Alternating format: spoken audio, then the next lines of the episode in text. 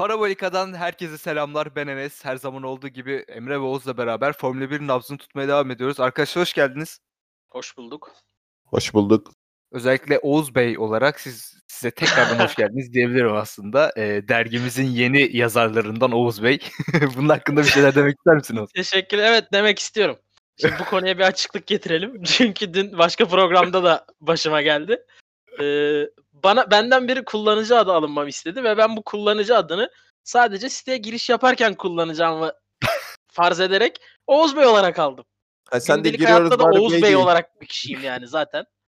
Efendim? Ha, sen de sen de giriyoruz madem bir yere Oğuz Bey desinler yani. diye mi? E yani bilsinler kim geliyor diye. Ben devamında yazıların altında da Oğuz Bey olarak gözükeceğini bilmiyordum. Fakat bundan sorarsan eğer şikayetçi misin, mutsuz musun? Değilim. Benim Oğuz Bey kimliğiyle bilinmem her zaman daha çok hoşuma gidiyor. O yüzden değiştirme talebinde bulunmadım, bulunmayacağım da. Ee, Bu zaman, programda e, da hatta bir sonraki sezonda Oğuz Bey olarak geçebilirim. hitap, hitap şeklimizin de Oğuz Bey olmasını istiyor musun? Onu da söyle bari. Yok yok hitapta sorun yok ama o e, Spotify'daki görsel kapağında Oğuz Ağa'nın yerine Oğuz Bey olarak Ee, tamam bunu dergiye iletiriz. Ee, bu arada Oğuz da Plase Dergi'de yazılarına başladı. Onu da yazılarını takip edebilirsiniz diyelim ve e, bugünkü konumuza daha doğrusu sezon finalinin konusuna geçebiliriz. Lewis Hamilton'ı konuşmak istedik. Sezon içerisinde şampiyon olduktan sonra da konuşmayı tercih edebilirdik ama o zamanlarda söylemiştik yanlış hatırlamıyorsam. Sezon sonunda e, bir tane Lewis Hamilton özel program yaparız dedik. O program bu program aynı zamanda bu sezonda son programı diyelim. Ee, kısaca bahsedecek olursak Lewis Hamilton bu sezon e, 16 yarışı çıktı. 16 yarışta 11 galibiyet aldı. 10 pole pozisyonu, 14 podyum, 6 kere de en hızlı tur attı. Bunların yanında da en önemli e, istatistik ve en dikkat çekici istatistik de Red Bull takımından daha fazla puan almasıydı e, Lewis Hamilton'ın. Aynı zamanda kariyerinde de 7. şampiyonluğa ulaşarak Michael Schumacher'le e, şampiyonluklarını eşitledi ve 95 galibiyet 98 pole pozisyonuyla, pozisyonuyla da e, tarihin istatistik, istatistik olarak en başarılı pilotlarından bir tanesi oldu. E, hemen başlayalım isterseniz. Oğuz sana atayım ilk önce topu. Bir Lewis Hamilton'ı konuşalım. Yani aslında konuşacak çok fazla şey var ama hiçbir şey de yok gibi. Yani o kadar istemeden de Lewis Hamilton'ı övdük. Hakkını verdik diyelim. Bu övmek olmaz aslında. Konuştuk ki e, yani şimdi her yarış konuşuyoruz. Her yarış kazanıyor. Biz her yarış konuşmaya, övmeye devam ediyoruz. Ona rağmen bir program yapmamız daha gerekiyor. Aslında durumun geldiği nokta bu. Yani sadece bunu pist üstünden bahsediyorum. Bir de pist dışında ya da geçmişte yaptıkları değil. Bunlara zaten e, programın içinde daha detaylı gireriz. Fakat böyle bir şeye tanıklık etmek yani Mihail Schumacher için de aynısı geçerli. Fakat onun son dönemlerine yetiştim en azından ben. Ee, ve kazandığı son bir buçuk şampiyonluk diyeyim ve devamındaki e, Alonso ile olan rekabetleri daha çok aklımda. Fakat Hamilton'ın girmeden öncesi bile yani o GP2 döneminde döneminde o çıkardığı bir iki yarış bile aklımdayken bütün dönemine bu kadar yakından ve direkt tanıklık etmek e, bilmiyorum yani çok büyük bir ayrıcalıkmış gibi geliyor bana. Emre senden de kısa bir başlangıç alalım. Daha sonra konu başlıklarına geçeriz. Ya Hamilton zaten eee, istatistik olarak da bu sene özelinde kendini kanıtladı. Ya şöyle de bir durum var Hamilton'la alakalı. Eee, son 3 yılda yani 2017, 2018, 2019'la beraber hani bu seneyi de hani Covid'de yarış kaçırdı. Hani onu saymıyorum. Eee, bir kere yarış kaçırdı. Yani yarıştan puan alamadı daha doğrusu. Eee, 2018 Avusturya. Şimdi ondan bu yana ki zaten o da meşhur kaoslu yarıştı. Eee hep olan Avusturya yarışlarındaki gibi ya bu eee, sürekli olan istatistik sürekli olan istikrar bile aslında eee, ne kadar yetenekli ne kadar büyük, bir pilot olduğunun da bir göstergesi. Eee, ya üst üste sürekli şampiyon oluyor artık rakipsiz eee, kalıyor bir süre sonra ki bu son 2-3 yıldır da hemen hemen öyle. Hani çok zorlayabilen kimse de ol, başaramadı yani ne takımlar ne pilotlar hiçbir şekilde yaklaşamadı, yaklaştırmadı. Eee, ya bunu hani şikayet edenler de olabilir. Ya dediğim gibi ben bu örneği hep söylüyorum. Bu birazcık daha NBA'deki Golden State versiyonu gibi oldu. Hani çok iyi, e, izlemesi tamam keyifli ama bir yandan da sıkıyor çünkü bölüm sonu canavarı olduğunu biliyorsun. Ama izleyebilmek bence çok büyük bir şans. Eee, bu yönden de bence gözden kaçırmamak gerekiyor bunları. Yani tamam e, bazı yönlerden çok fazla işte eleştiriye maruz kalabiliyor vesaire ama yani böyle bir pilotu izleyebildiğimiz için de bence çok büyük bir şansa sahibiz. Ya tabii ki de öyle. Hem pist üzerinde yaptıkları ve aynı zamanda pist dışında yaptıkları da e, Lewis Hamilton'ın nasıl bir sporcu olduğunu, nasıl bir e, karakter olduğunu gösteriyor bizlere ki bu sezon başında Amerika'da yaşanan ırkçılık olaylarından sonra bunu Formula 1'e taşıması da bu yönünün nasıl e, kuvvetli olduğunu göstergesiydi aslında. E, Black, Black Lives Matter'ı Formula 1'e taşıdı ve hani grid üzerindeki tek siyahi pilot olduğu için bunu dile getirerek biraz Formula'nın üzerine de baskı kurdu aynı zamanda. Bununla birlikte sezon başında Mercedes aracının siyah boyanmasında da büyük bir etken oldu. Ee, bununla birlikte zaten Time e, dergisinin 2020 dünyada en etkin 100 insanından birisine seçilme şansına da e, sahip oldu Lewis Hamilton. Bu e, grid dışındaki e, olaylarıyla da e, sporculuğunu nasıl e, birleştirirsiniz? Yani e, sadece bir Formula 1 pilotu gibi de değil aynı zamanda Lewis Hamilton. Oğuz sen ne dersin? Ya kariyerinin başına döndüğümüzde aslında sürekli hani ünlülerle e, bir ilişki içinde olan biraz daha Formula 1'de bir anda bir başarı yakalayan, yükselen o zengin ya Formula 1'in getirdiği zenginlikten bahsediyorum. Zengin çocuk sürekli bir ünlüyle beraber gece hayatı dışarıda yani çok net bir şekilde büyüdü ve olgunlaştı. Belki kariyerine bu mentaliteyle girseydi daha farklı olabilirdi. Yani doğru söylemek gerekirse ben çok etki ettiğini düşünmüyorum. Fakat olabilirdi. Yani böyle bir ihtimal var. Devamında şu an evrildiği nokta yani beslenme düzeni tamamen farklı tamamen kimseyle görüşmeden karavanda yaşamanın o bilincini yani o bilinçte hani yarış kaçırmaması gerektiğini düşünüyor. Bunu neredeyse her noktada düşünüyor. Yani nasıl olsa şampiyonluk geldi. Üçüncü yarıştan sonra salayım kendimi. Ya da son yarışta ya son yarışa bile dönmek için çabalıyor. Dönmesen olur git dinlen tatilini yap.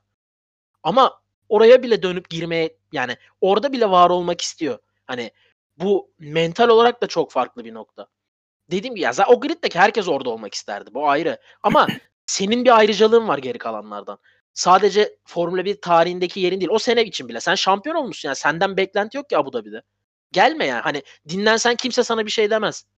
Çünkü takımlar şampiyonu yapmışsın takımını. Kendin şampiyon olmuşsun. Sana bir artısı olacak bir yarış değil. Yani bu kafa bu mentalite bile geldiği noktayı gösteriyor ve aslında rakipleri için korkutucu olan sürekli ileriye gitmesi. Yani daha ne kadar ileriye gidebilir diyorsun ve daha ileri gidiyor. Yani Formula 1'e girdiği sene neredeyse dünya şampiyonu olabilecek bir insan şu an hala oluyor ve olmaya devam edecek gibi. Bunu sadece takımı çok hızlı, aracı çok hızlı değil. Yaşadığı mentalite ee, yani yarış Abu Dhabi bittikten sonra spor salonundan resim attı. Hani çok 4 kilo kaybetmiş galiba. E, ciddi de kas kaybettim. Bunları hemen yerine almam lazım. Yani bir hafta yatayım yok. Böyle bir kafa, böyle bir mentalite. Ve bu kadar üst noktada bir e, siyahi asıllı bir sporcunun olması ve tamamen Avrupa genelinde ve e, Güney Amerika diyelim ağırlıklı daha çok beyaz sporcuların yer aldığı bir spor dalının en üstüne bir siyahi asıllı olarak çıkması ve bunu e, dünyada ezilen siyahi vatandaşlar için sesini duyurma, onların hakkını arama, e, fırsatına çevirmesi her fırsatta çok değerli bir şey. Yani nereden geldiğini eminim çocukken o da zorluklar çekmiştir. Yani bilmiyoruz ama çekmiştir bu ırkçılıkla ilgili. Bunları unutmadan, e, geldiği noktayı unutmadan hiçbir zaman ya bunu kendi sadece hani e, dünyadaki gibi beyaz iyidir, siyah kötüdür diye tersi bir şekilde ırkçılık da yapmıyor. Yani insan ayırmadan en üst noktada sesini dile getirebilmesi ve bunu etrafındakileri de değişti. Hani diz çöküyoruz Hamilton'dan çıktı ve pilotların çoğu çöktü. Yani bunu yaptırdı onlara. Yaptırdı derken burada bir zorlama yok ama bunu onunla ikna etti ve bunun duyulmasını, her yarış öncesi duyulmasını, belki de ırkçılığı bu kadar ciddi almayan ülkelerde bile duyulmasını sağladı. Bu e, çok değerli bir şey. Dediğim gibi basketbol, atletizm gibi bir spor değil motor sporları ve burada en tepeye çıkması, en tepeye çıktığında da köklerini unutmaması bence çok değerli bir şey.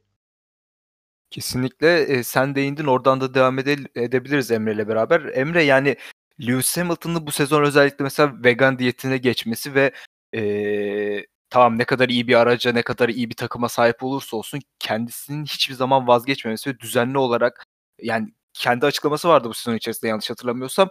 Bu sezon hiç dışarıdan yemek yememiş mesela. Yani e, zaten yıllardır bir şampiyonluk e, şeyim var, serüvenim var ve bunun üzerine de e, üstüne üstüne koyarak devam ediyorsun. Bu mentalitede devam etmesine nasıl bakıyorsun sen Lewis Hamilton? Ya bir kere zaten e, Türkiye Grand Prix sonrası e, orada şampiyonluğu kazandığı anki gö- yani söylediği radyo mesajında aslında mesajı veriyor. Yani gönderdiği radyo mesajı söylüyor yani hayalinizden vazgeçmeyin. İşte ben buralarda olacağımı şahsen beklemiyordum ama e, işte çabaladık ve başarabilirsiniz gibisinden bir söylemde bulundu. Zaten buradan geliyor aslında. Yani daha çocukken, genç yaşlarda kendine bu mentaliteyi yükleyebilmiş olması çok büyük başarı. Kaldı ki bunu hep gördük yani Formula 1'de e, şampiyon olabilecek potansiyelle gelip olamayan birçok pilot da gördük. E, keza bu diğer sporlar için de geçerli. Yani bakıldığı zaman evet, çok yetenekli birisi, büyük işte e, isim olarak çok yükseklere gelecek falan filan derken olmayabiliyor ama Hamilton'ın e, bunu yapıp e, bunu takip edebilmesi bu hayalini ve bu başarılarını bu mentaliteye sahip olabiliyor olması bence tamamen hani çocukluğundan kaynaklı bir şey. O hayal gücüyle kaynaklı bir şey. E, zaten bu yönden de kendisini eşsiz kılan noktalardan bir tanesi de bu. E, hem de, daha Oğuz'un anlattığı gibi e, pist dışı etmenler de olsun hem yarış içerisindeki aldığı kararlar vesaire olsun. Ya bu e, tamamen dediğim gibi bence çocukluğundan kaynaklı bir şey. Zaten bunun emarelerini aslında yarış içerisinde görüyoruz. Yani inatçı olması, işte bazen kendi kafasına göre bir strateji belirleyip takımını da ona göre işte uydurabilmesi vesaire. Ya bunlar çok çok büyük şeyler. Hani e, winnerlıktan ziyade biraz daha liderlik kısmı da var. Bu bence birazcık göz ardı ediliyor. E, bunu da hani not olarak ekleyeyim. Ya be, yani çok fazla söylenecek bir şey kalmıyor. Gerçekten yani bunları izliyor olmak bu istatistikler vesaire hani sürekli daha da üstüne koyacak. Hani daha 3-4 yıl daha Formula 1'de yarıştığını varsayarsak bu performansla yani Hamilton'ı bir sonraki hani muhtemel e, ardılı diyeyim onu geçecek olan kişinin bayağı yapacak işi olacak yani. Daha şimdiden Schumacher'i gerisinde bıraktı. Üstüne de koyma şansı hala var. E, yani Allah kolaylık versin diğerlerine. Verstappen'in de bununla ilgili bir açıklaması vardı. E, Hamilton yüzünden 40 yaşına kadar yarışmam gerekiyor artık gibisinden. Bu da ona iyi bir örnek olabilir aslında dediğin gibi. E, biraz pilotaj kısmına da geçmek lazım. Yani Lewis Hamilton tabii ki de uzun yıllardır burada en üst seviyede oynuyor ama bu konuda da kendini hem pilotajlık kısmında hem de mühendislik kısmında kendini çok geliştirdiğini söyleyebiliriz e, takip edenler bilirler Lewis Hamilton'ın frenleme konusunda yaptığı sıkıntılar e, hep e, göz önünde bulundurulmuştur. Yani çok sert frenleme yaptığı ve lastik kontrolündeki sıkıntılar. Ki herkes lastiklerden Lewis Hamilton genelde şikayetçi olur diye dalga geçerler ama hani burada neden bu kadar e, bu konuyla ilgili e, bu konunun üzerinde durduğunu da e, anlayabileceğiz aslında. E, o senle devam edelim istersen. Yani bu Hamilton'ın e, hem mühendislik olarak kendini geliştirmesi hem e, bu kadar fazla lastik lastiğinden şikayet ederken ama bu kadar da o konuya hakim olması üzerine ne dersin? Ya mühendislik kısmının üstünde bence çok durmaya gerek yok çünkü aynısı yani Alonso için de geçerli, Raikkonen için de geçerli, Schumacher için de geçerliydi. Vettel için de geçerli. Yani şampiyon olan büyük pilotların hepsi için geçerli. Yani o e, Rush filmini izlediysek hani Lauda'nın etkisini görebiliriz. Bir anda arabayı bir gecede ne hale çeviriyor.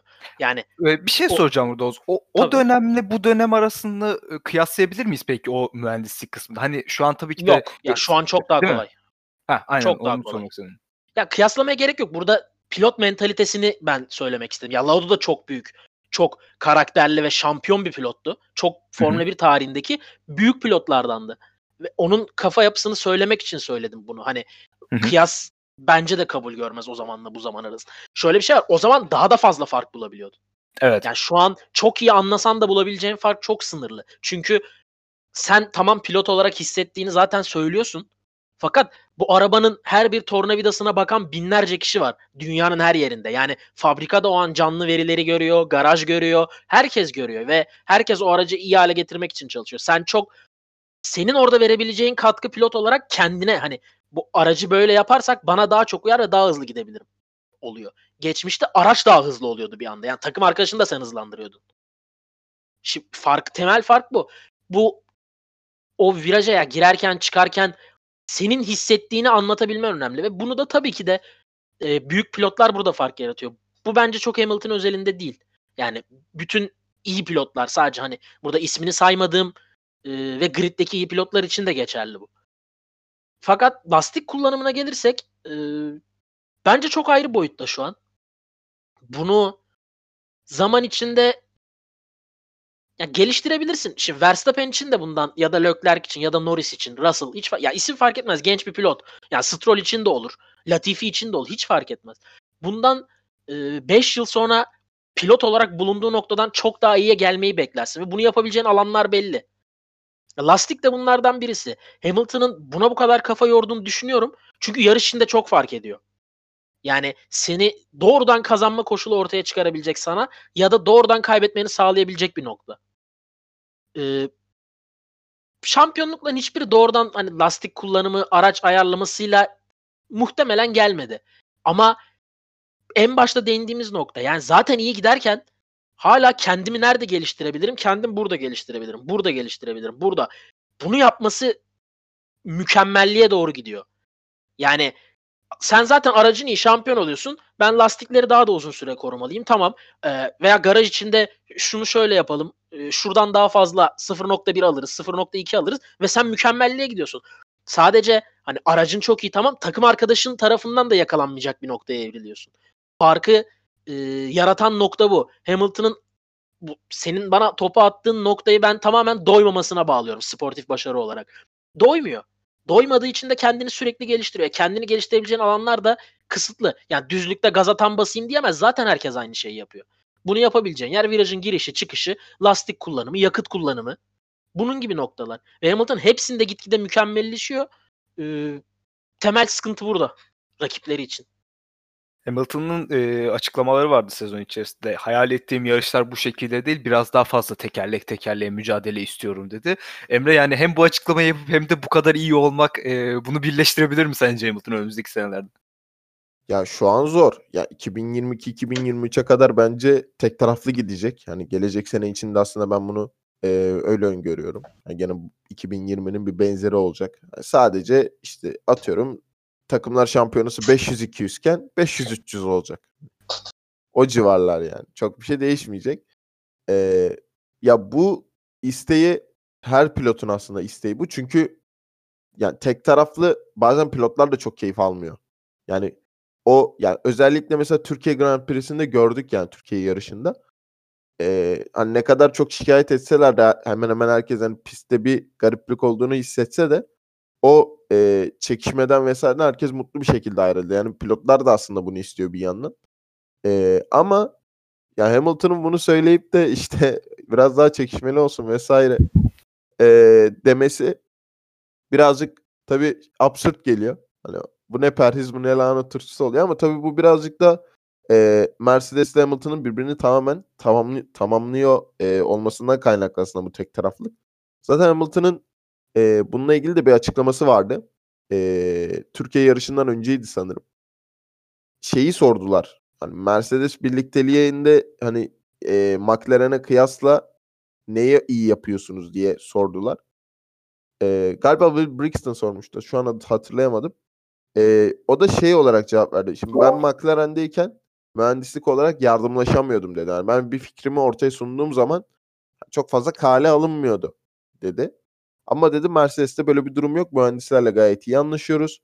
E, ortak bir payda da birleşmemizi e, daha çok kolay bir şekilde yapabiliyoruz gibisinden bir e, yanıt söyledi. Cevap verdi. Şimdi aslında bu böyle, bu açıklama bile bir yandan e, takım içi ilişkilerinin de Hamilton'ı bu kadar çok yükseltebildiğini, Hamilton'ın da bu sayede takımı yükseltebildiğini görüyoruz. Yani e, iyi bir ortaklık birazcık daha böyle bir e, sürklase edebiliyor sezonları yani bu cevabı e, geçmişte de tabii ki önceki sezonlarda da vardı ama e, bu seviyeye iki, iki yani hem takımın hem Hamilton'ın çıkması demek ki takım olarak da e, ortak bir payda da daha hızlı bir şekilde daha ani kararlarla e, varabildiklerini gösteriyor. Ya dediğim gibi daha da uzun sürecek en azından bir iki yılda. e, bu tek taraflılık ama ondan sonrası birazcık daha Hamilton'la Mercedes'in e, iç durumlarına bağlı bir de diğer takımların ne kadar geliştiğini. Bu arada hala sözleşme de imzalamadı. O da garip bir durum ama e, tabii ki de kesin imzalayacaktır. Ee, bakalım senin dediğin gibi olacak gibi gözüküyor en azından önümüzdeki 1-2 sene diyebiliriz. Bu sezona geçecek olursak aklınızda kalan şu, bu sezon üzerinde Hamilton'ın en keyif verdiği yarış hangisiydi? Oğuz ilk önce sana sorayım. İlk aklına gelen mesela. Türkiye'dir muhtemelen. Çünkü bence Türkiye'nin farkı şu kazanmayı beklemiyordu. Yani yarıştan sonraki tepkinin e, ağırlığı ya da yarış içindeki o full konsantrasyon modunda gördüğümüz Hamilton'ın sebebi buydu bence. E, Cuma'yı biraz sallanarak geçirdiler. Cumartesi yağmurda falan derken bir anda beklemedikleri derecede yavaş kaldılar. Yani geride değil yavaş diyorum çünkü geride kalırsın. Ama yavaş kalmazsın beklediğin derecede, beklemediğin derecede. Ve e, yarışın startında iyi bir start tamam. Doğrudan rakiplerinden birisi Botaş gitmiş. E, hata yapmışsın. Vettel'e geçilmişsin. Yanlış hatırlamıyorsam ilk turda bir hata yapıyordu. Vettel'in önündeydi yoksa. Ve sonra arkasında takip ediyorsun. Devam ediyor. Hava değişiyor. Yani sadece yarışa değil bir sonraki lastiğe, bir sonraki duruma karar verip diğer tarafları da dinleyip görmen gerekiyor. Yani sana telsizden e, eminim söylüyorlar işte e, Leclerc pite girdi. Intermediate'le devam ettiler. Tur zamanları şöyle iyi. Kimse hala denemedi e, kuru hava lastiğini diye. Bunlarla da mücadele etmek ve e, dediğim gibi yavaş bir hafta sonunu kazanmak. Yani pistin koşulları, havanın koşulları buna müsaitti ama Mercedes yarış yarış dışında hiçbir şeyi kazanmadı diye hatırlıyorum. Ne 3 antrenmanı yanlış hatırlıyor olabilir ne de sıralama turunu kazanmadı.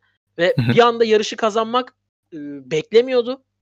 O yüzden çok konsantreydi ve kendisi de söyledi zaten. Ya bu kafada bir Hamilton'ın neler yapabileceği aslında o yarış çok net bir şekilde. Baştan sona sıfır hata dominasyon. Emre senin aklına gelen ilk yarış hangisi? Ya benim bu sene Silverstone. O lastik patlattığı yarış da var. Ee, ama benim için daha böyle şey olan iyi gözüken Mugello var bu sezon içerisinde. Yani o kadar çok start e, yani dediğim arabanın da biraz dengesini bozar vesaire. Hani tamam önde götürüyordu ama oradan hani o kadar çok starta rağmen birinci çıkabiliyor olması e, bence çok muazzam bir başarı Mugello özelinde. Kaldı ki en hızlı tur atarak da kazanmıştı. Ee, ya benim için Mugello yarışı şu an için hani aklıma geliyor. O yönden yani ya ben çok kaos seven bir insan olduğum için yarışlarda şey 3-4 startta aynı anda kalkıp o yarışı da birinci bitirebilmek bence yani çok büyük başarı. Hele ki arabaların dengesi o kadar da bozulabiliyorken. Eee, Hamilton'dan çok fazla hata görmeyiz ama bu sezon içerisinde yaptığı bir iki hata da vardı. Onlardan bir tanesi de Rusya'da antrenman turlarında eee, start antrenmanında ihlal yapıyordu. Orada bir ceza aldı. Bir de yanlış hatırlamıyorsam Monza'daydı galiba. Pit eee, yolu açıktayken pit'e girmişti. Eee, Evet evet? Monza'da. Monza'daydı değil mi? Aynen. Yanlış hatırlamıyorum. Monza ama bunda şöyle bir durum var. İkisi de biraz Göremiyordu. takım kaynaklı. A- aynen. de takım, yani takım gelme dese gelmeyecek. Diğer tarafta takıma soruyor yapabilir miyim diye.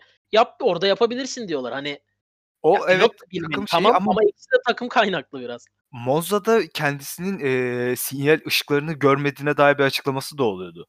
E, görmüyor takım da görmüyor zaten. Bakıyoruz diyor. Pit yolu kapalı mıydı diyor. Yok gelebilirsin diyorlar. Sonra bakıyoruz diyorlar. Hani biz de bilmiyoruz. Hatta şey e, böyle kafalarını şeyden çıkarıp da pit yoluna doğru bakıyorlar hatta. Hani Mercedes de şaşkın o anda. Evet, garip garip anlar yaşadık bu sezon içerisinde Hamilton hatalarında ama zaten dediğim gibi bu bu hatalar çok da elinde olmayan hatalardı ve onun dışında da e, pist üzerinde tekerlek tekerleğe giderken yaptığı hataları çok fazla görmüyoruz. Ki burada agresif davranan bir pilottur. Agresif rakipleri de var aynı zamanda. E, çok az da olsa o mücadelelere girdiğinde e, en azından iyi bir şekilde çıkıyor diyebiliriz Hamilton için. E, tabii herkesin mer- merak ettiği demeyeyim de herkesin konuştuğu bir soru da var burada. Yani Lewis Hamilton Mercedes'in e, Mercedes'in başarısından dolayı, araç performansından dolayı bu kadar iyi olduğu konuşuluyor doğal olarak. Çünkü Mercedes gerçekten çok kaliteli bir e, araca sahip, iyi bir araca, hızlı bir araca sahip.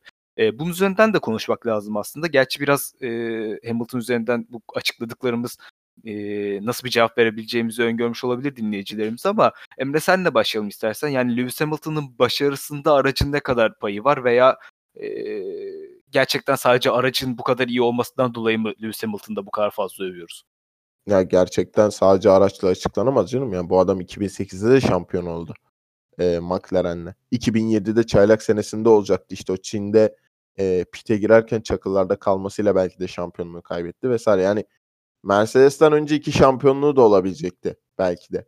Ya aslında yeten yani çok yetenekli olan bir pilottan bahsediyoruz. Yani burada araç şampiyonu tabiri yakıştırmak e, birazcık daha zor.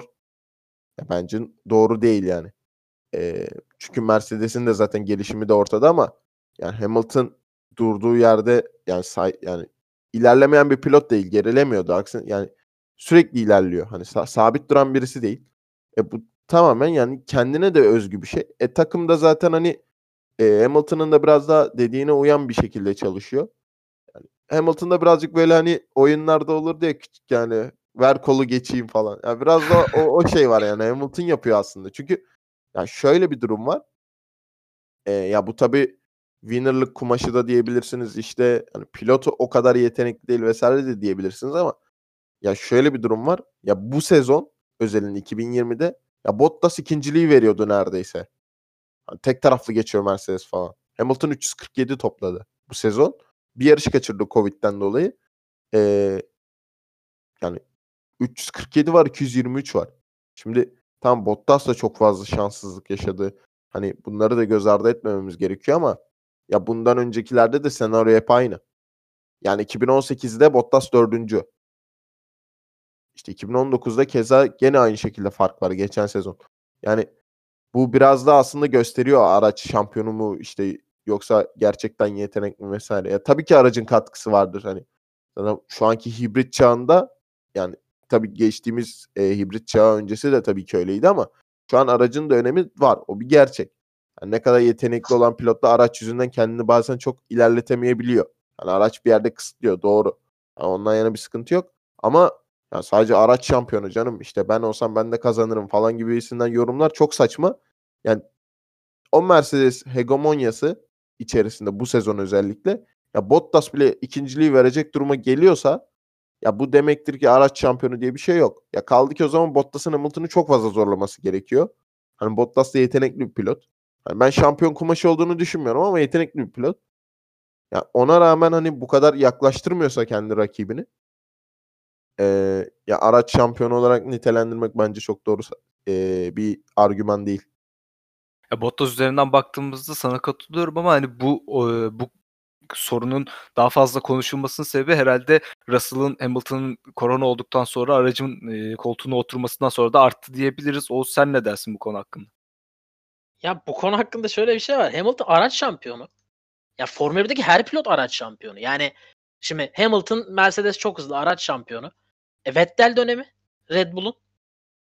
Harika bir Yani hayır şöyle bir şey var. İki sene var. Şampiyonu bitiyor. Ortasında bitiyor şampiyonu. E, gelelim bir önceki sene Batın. Araç şampiyonu. Brown GP sezonun ilk 7 Aa, yarışını Brown GP kazanır. çok çok sürprizdi ama. Tamam da araç şamp yani ne Ha, oldu? araç bir anda şampiyonu diğer difüzör olarak doğru. rakipler yakaladığında ne oldu?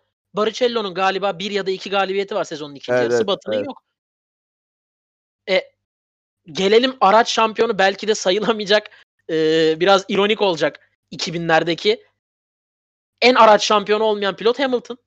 Takımlar şampiyonu Ferrari. E, 2008. 2008.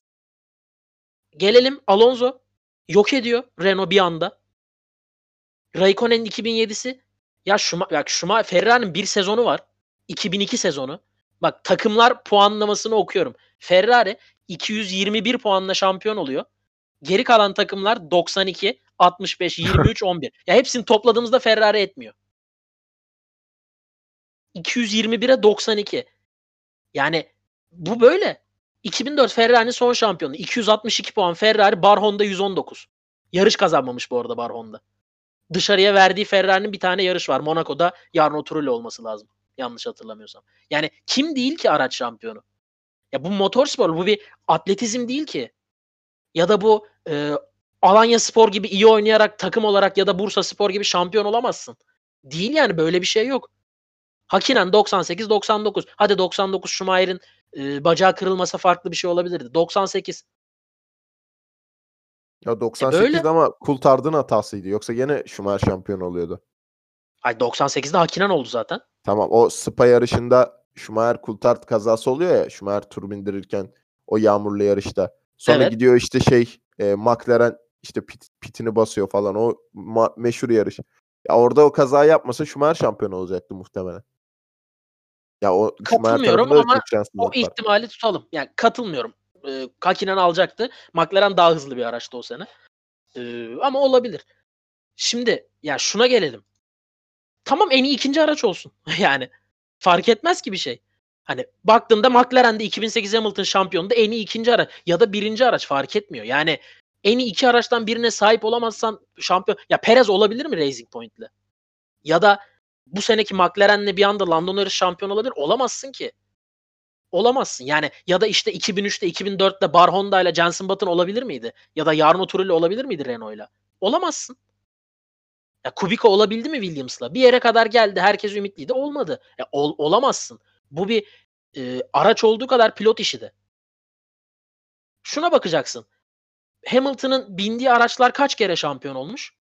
Ve rakibi kaç kere geçmiş? Bir kere. Nasıl bir Yani kere? Mac- McLaren'deyken McLaren Ha. bir kere şampiyon oluyor. O da Evet. Hamilton. Mercedes'teyken Mercedes'in şampiyonluklarında bir kere Rosberg var o kadar. Hani geri kalan zaten Red Bull. E, Red Bull'u Hamilton sürmüyor. Öncesinde Hamilton zaten yok. Bir de. Brown GP ve şey var. Ha yok Ferrari'de yoktu zaten. Ha vardı. Raikkonen'de vardı doğru. Ya şimdi araç aracın iyi olmak zorunda. Bu bir dediğim gibi araç pilot yani günümüzde araç daha bile ağır basıyor. Bu kadar basit. Yani şu an Verstappen açık ara Hamilton'dan Senna'dan Schumacher'den iyi olsa da kazanamazsın ki. Yani inanılmaz iyi olman lazım yani. İnanılmaz iyi olman lazım. Yapamazsın. Yani Ben bu- Hamilton araç şampiyonu mu? Evet. E, Schumacher Evet. de araç şampiyonu. Vettel de araç şampiyonu. Button da öyleydi. Raikkonen de öyleydi. Ben bu tartışmaları e, Formula 1 s- takip edenlerin biraz da e, Hamilton'ın anticilik yapanlara e, yapanların bu tartışmayı açtığını düşünüyorum. Diğer yandan da hani böyle çok fazla sıkı sıkıya bir Formula 1 takipçisi olmayıp ama ara sıra bakanların da yani bu, bu sporun sadece bir pilot sporu olduğunu ve hani araç geliştirme, araç tasarlama, e, bu mühendislik tarafının ve e, diğer takımdaki üyelerin bu işte çok fazla payı olmadığını düşündüklerini e, düşündüklerinden dolayı e, bu tartışmaya açtıklarını e, söyleyebiliriz aslında. Yani hani dediğiniz gibi ikiniz de çok güzel noktalara değindiniz. Tamam Hamilton e, çok iyi bir araca sahip ama bunun onun istikrarı ve, ve diğer ya sonuçta bu araçtan iki tane üretiliyor her sene ve e, Hamilton'ın hep bir takım arkadaşı oluyor. Senin de dediğin gibi Hamilton'ın e, takım arkadaşlarına yenildiği sayı çok az. E, bu yüzden sadece Hamilton'ın araç üzerinden değerlendirmek çok saçma olur ama bir yandan da tabii ki de Mercedes takımının e, Hamilton'a verdiği aracı da esirgememek lazım. Ama ben de sizin gibi Hamilton'ın bir araç şampiyonu olarak tanımlanmasını en azından doğru bulmuyorum. E, bir diğer tartışma konusu da yıllardır olan tartışma konusu aslında. Oraya da geçebiliriz. E, tarihin en iyisi kim diye soracağım ilk önce size. Emre senle başlayalım. Yani Schumacher'le Hamilton'ı karşılaştırıyoruz tarihin en iyisi olarak. İstatistik olarak Hamilton öne geçti. Ama tabii ki de sen özellikle bir tifosi olarak senin görüşlerini de almak e, değerli bizim için. Ya burada takımdaşlıktan işte yok o taraftarlıktan falan ziyade hani şunu sadece dile getirmek gerekiyor öncelikle. Ya istatistik olarak geçti. Ya şimdi bu 1-0 öne taşıyan bir şey. Ee, yani ne kadar hani şu an yani demin de konuştuk zaten işte Mercedes hegemonyası vesaire hani bunlar bir kenara istatistik olarak geçmeyi başardı. Yani çünkü Schumacher de hani e, bir röportajında çok eski bir röportajında kendisi de dile getiriyor. Yani zaten illa biri geçecek diyor. Yani çünkü ben diyor geldiğim zaman diyor işte Prost'un rekorlarını vesaire geçeceğimi düşünmüyordum diyor. Ya da Fangio'yu geçeceğimi düşünmüyordum yani şampiyonluk olarak. Şimdi geçti. Şimdi Hamilton geçti. Yani bu da ardılı olan bir şey. Yani sürekli zaten değişecek. Şimdi Schumacher kırılmaz diye gözüküyordu ilk e, bu hani bitirdiği zaman Ferrari dönemi bittiği zaman o e, Monza'da işte emekli olacağı işte mektubu falan okunurken Orada bitti zaten tamam hani bitti. Herhalde daha kırılmaz 7 şampiyonluk. Hani üst üste e, Ferrari bir yere taşımış falan. E, 91 kere kazanmış bütün kariyeri boyunca. Hani hiçbir bitmeyecek zannediyorsun. Şimdi Hamilton geldi. e, McLaren'den itibaren ki belki çaylak yılında şampiyon olsa belki hani bu seneyi de belki görmeyeceği. Yani 2019'da belki fiş çekecekti. E, oradan buraya istatistik olarak geçti. Yani Türkiye itibariyle 7, 7 dünya şampiyonası. Bu 264 yarışta başardı. Ha, bu bence püf nokta. E, 94 galibiyet vardı. Sonra hemen bir yarış daha kazandı Bahreyn. 95 oldu. E, 164 podyumu var. 165 oldu. Pardon. Son yarışta da çünkü 3. oldu. Yani bunlar e, çok fazla bir şey gösteriyor. Ha, bana sorarsan bence kim? Schumacher şanssızlıklar yaşamamış olsaydı 9 şampiyonluğu vardı ama şu an. O da bir gerçek. Hamilton'ın kaç vardı? Ya, ekstradan 8 vardı şu an. 2007'yi kaz ya bence 2016'da ya Yok, tamamen işte o motor patlamasaydı Rosberg Hamilton'ın dengi değil. Sonrasında da gördük zaten. Ya orası öyle. Ama Rosberg en azından başarabildi bir şekilde. Yani o fırsatı geri tepmedi. Ama Schumacher'ın çok var. Ya İngiltere'de zaten bacağı kırıldı. 7 yarış var. İşte 97 Villanova'ya çarptı. Bütün sezon puanı silindi.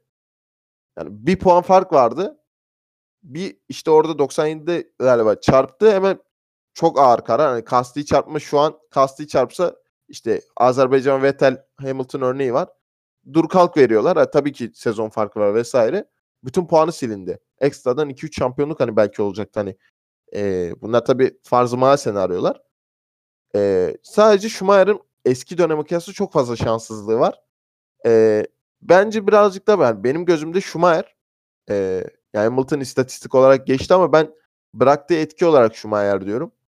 Ya çünkü şöyle bir durum var. Şimdi Benetton'da iki şampiyonluğu var. Ferrari'ye geliyor.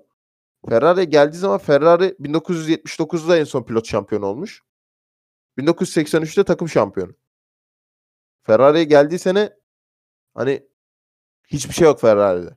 Yani Ferrari, Jean Todt da tabii çok büyük öncü. Ee, yani o ikisi var ediyorlar. Yani şu an Ferrari Ferrari denmesinin sebebi hani son yıllarda başarısı yok 2007 dışında. E, Schumacher'le bir, gibi bir efsanesi var vesaire. Ama bir yandan da Ferrari hani bu kadar çok hani tabii ki Ferrari çok köklü bir takım vesaire ama bu kadar çok öne çıkartan ta- isim de Schumacher ve Jean Todt'tu yani. Şimdi Schumacher'ın e, bence bu aurası, bu etkisi e, yaşadığı da şanssızlıklar bence bir yandan e, ya benim gözümü Schumacher'ı öne çıkarıyor. Ama Hamilton istatistik olarak da geçtiği için hani Hamilton diyen bir insana da ya niye Hamilton diyemezsin. Yani çünkü adam der ki bak şu şu istatistikle geçmiş. Şu etkiyi bıraktı bende gibisin. Ha, benim gözümde yani bıraktığı etki ve başardıklarından dolayı e, çünkü ya dediğim gibi Ferrari'yi baştan var etti bence. O yönden geldiği zaman.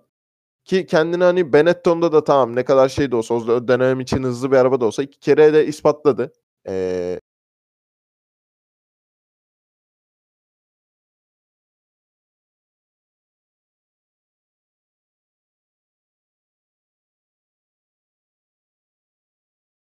Tabii Hamilton da aynı şeyi yaptı ama ben alıp yerden dolayı söylüyorum.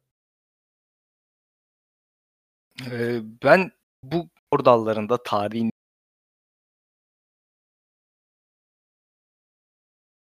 en iyisi veya işte Goat atışabilirsin. Basketbolda Michael Jordan, LeBron James veya oraya işte başka birisini daha ekleyebilirsin. Eskiden izleyenler Larry Bird bile, Magic Johnson bile diyebilir. E, Formula 1'de de tabii konuşacağımız kişi e, Schumacher ve Hamilton oluyor doğal olarak. Ee, ama işte dediğim gibi bu spor dallarında e, en iyisini tartışmak biraz bana garip geliyor. Çünkü mesela ben mesela Maradona'yı izlemedim ama benden büyük insanlar, dedemler, babamlar Maradona'yı izlemiş ve onun onlarda yarattığı etki çok büyük. Şimdi ben Schumacher'in de e, kariyerinin tamamını çok iyi bir şekilde Hamilton izleyebildiğim şekilde izleyemedim.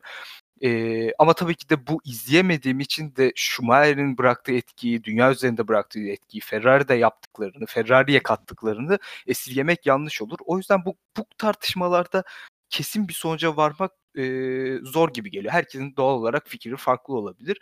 Zaten Ama, varamazsın. E, zor değil. Varamazsın kesin bir sonuca Aynen. varamazsın ki. Ya bu kadar basit. Varamazsın yani. Ha, şu, bazıları da şöyle diyebiliyor o, o kesin sonuca varma noktasında. İstatistiklere bak abi. Yani yaptıklarına, başardıklarına bak. E tamam başardıklarına bak ama şimdi e, ben küçükken her e, arabayı kırmızı olmasını isterdim bana alanın. Neden Ferrari, neden Schumacher? Yani bu, bu sebebi vardı. Ama istatistik olarak baktığımızda Hamilton Schumacher'den daha iyi bir pilot. Yani o yüzden bu konuda e, bir türlü sonuca varamak doğal olarak gözüküyor bana. E, herkesin görüşüne de saygı duymak gerekiyor gibi gözüküyor. O senden de bir karşılaştırma alalım. Ya yüzde yüz katılıyorum. Ya sen çıkıp dersin ki bana göre tarihin en iyi pilotu Nigel Mansell ve bunu anlatırsın bize. Yani sen buna inanırsın ve bunun için elinde e, kanıt demeyeyim de kendi doğru bildiklerin vardır ve bize bunları anlatırsın ve sen buna inanırsın. Ben sana asla tarihin en iyi pilotu Hamilton'dır, Schumacher'dir değil. Çünkü yok ki. Yani kıyaslayamazsın. Senna da bu işin içinde. Yani bilemezsin ki ne olacaktı yarışsalar. Yani aynı anda aynı dönemde yarıştılar. Fakat aynı koşullarda yarışmadılar. Hem Senna Schumacher için geçerli çok kısa bir dönem hem Schumacher Hamilton için. Ama bu kıyaslayamazsın. Yani herkes için en iyi farklıdır ve bu dediğim gibi Schumacher'de Hamilton olmak zorunda değil ki. Hani bu bizi dinleyenler için de geçerli. Sporu takip et. Alonso'dur ya sana göre. Olabilir. Hani bu ya adama bak Alonso diyor demezsin. Ya tutup da atıyorum kimi söyleyeyim hani ya Scott Speed demezsin. Hani onu dersen o biraz abes olur. Ya da Jarno Trulli demezsin. Tamam iyi pilottu ama hani burada bir dünya şampiyonluğu yaşamış. Spor değil. Hakinen diyebilirsin. Prost diyebilirsin ve buna kendini inandırırsın. Bunda bir sıkıntı yok. Yani tarihin en iyisini biz burada belirleyemeyiz. Kimse belirleyemez. Ya bunun için ancak Hamilton 10 şampiyon falan olur. 8 de değil 9 olur. O, orada biraz iş biter. Yani o biraz sen hala gene de bu arada hiçbir şey az önce dediklerim değişmez ama o fark makas açılmıştır orada biraz. Bu genel kanı haline gelir. Sporu çok takip etmeyenler için de. Şimdi bence kısmına gelirsek benim için Hamilton daha iyi. Ya ben benim için dünyanın tarihin en iyi pilotu Hamilton. Ee, tabii Senna'nın yeri çok ayrı bende yani. Beni çok etkiliyor Senna konusu olduğu zaman. Onu çok ayrı bir kenarda bırakıyorum. Keşke canlı izleme fırsatım olsaydı. Senna'yı çok ayrı bir noktaya koyuyorum. Hamilton, Schumacher özelinde. Benim için Hamilton.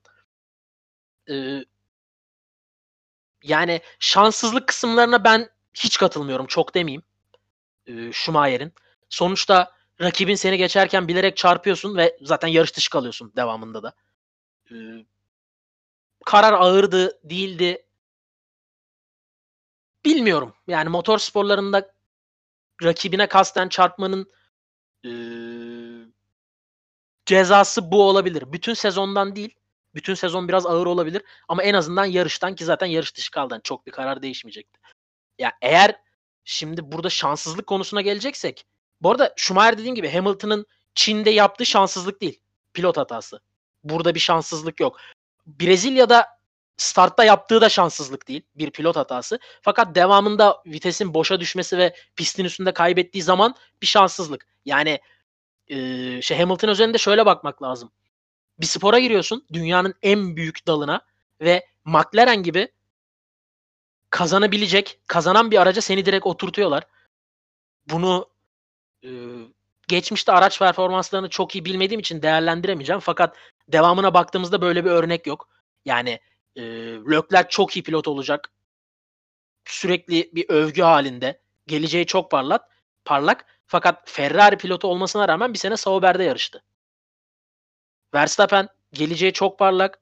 Ee, bize gösterdikleri çok iyi. Toro Rosso, Vettel, Toro Rosso hatta öncesinde Williams. Ee, başka aklınıza geliyorsa da Lando Norris için mesela. Şu an McLaren'e oturdu ama kazanan bir McLaren değil. George Russell. Bütün alt serileri domine eden Russell Williams'la yarışıyor iki senedir. Seneye de yarışacak. Bunu yapabilmek yani mesela devamında 2007'den beri görmediğimiz bir şey. Hani bu kadar 13 yıldır görmedik. Öncesinde de ben hatırlamıyorum. Yani Alonso'lar Minardi'de yarıştı hep. Ya da e, Raikkonen Sauber'de yarıştı. Bir Raikkonen'in yaptığı da büyük olay. Bir sene sonra McLaren'e geçti. Benim için bu tartışmanın en büyük olayı bir çocuk, çocuk diyebiliriz buna çok net bir şekilde. Dünya şampiyonu olabilecek bir arabaya oturtuyorsun.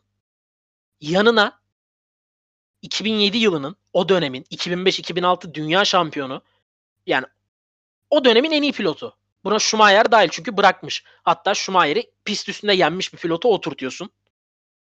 Diğer tarafta Schumacher'in bıraktığı boşluğa gelmiş bir Raikkonen. Ya Raikkonen çok ağır bir pilot o zaman. Yani e, hani Schumacher'in şanssızlıklarına değindik. Raikkonen bazı şanssızlıklar yaşamasa Schumacher'i çok daha önceden kesmişti şampiyonluk konusunda Raikkonen'de. Hani böyle bir pilottan bahsediyoruz. E, böyle bir ortama atılıyor diyeyim. Yani bir anda hadi kazanan bir araba var. Yanında dönemin en iyi pilotu var ve çık diyorsun. Herkesin yapabileceği yani her pilot hep aynı örnekleri vermek istemiyorum. O yüzden isimlere değinmeyeceğim. Günümüzdeki çaylak ve genç pilotların yaptığı hatalara bakın. Antrenmanda arabayı parçalayıp sıralama turlarına çıkamayan pilotlar var. Ya da çok başarısız bir takımla puan alacakken safety car arkasında kaza yapan. Ya bunlar olabilir. Ve Hamilton'ın yaptığı hata ona dünya şampiyonluğuna mal oluyor. Devamında gene de son yarışı önde girip yine hata yapıyorsun. Yani startta hata yapıyor ve 4-5 sıra kaybediyor yanlış bilmiyorsam. Devamında mekanik bir arıza seni ilk yıl girdiğin şampiyonada bir puanla şampiyon olmanı engelliyor. Sene içinde bu arada Alonso ile yaşadığın olaylar var. Birbirinizi engelliyorsunuz. O var. Yani çalkantılı bir sezon. Huzur içinde bir sezon da geçmiyor. Ve sen Alonso'yu aynı puanda olsan da galibiyet fazlasıyla yani hani Alonso'yu nasıl geçtim? Ben daha çok yarış kazanarak diyorsun. Ya da daha çok ikinci olarak ya da daha çok üçüncü olarak fark etmez. Geçerek bir puanla dünya şampiyonluğunu kaçırıyorsun. Ya bu arada detaylara girmek istemiyorum. Spora adım atıyorsun. İlk 9 yarış galiba podyumdasın. Ya böyle bir şey yok. Hani ilk yarış çıktın tamam devamında podyumdasın. Daha 5. 6. yarıştan yarışını kazanıyorsun. Yani böyle bir şey yok. Günümüzde de yok. Ve muhtemelen bir sürede olmayacak. Ya Mick Schumacher mesela çok büyük beklentiler var tamam. Fakat nerede? Alfa Tauri'de. Şey e, Alfa Tauri dedim. Şeyde Haas'da. Haas'ta. Yani böyle. Bunu e, ve o dönem yapmak daha zor. Çünkü o dönemki aracı kullanmak da daha zor. Direkt oraya oturtmak. Devam edelim.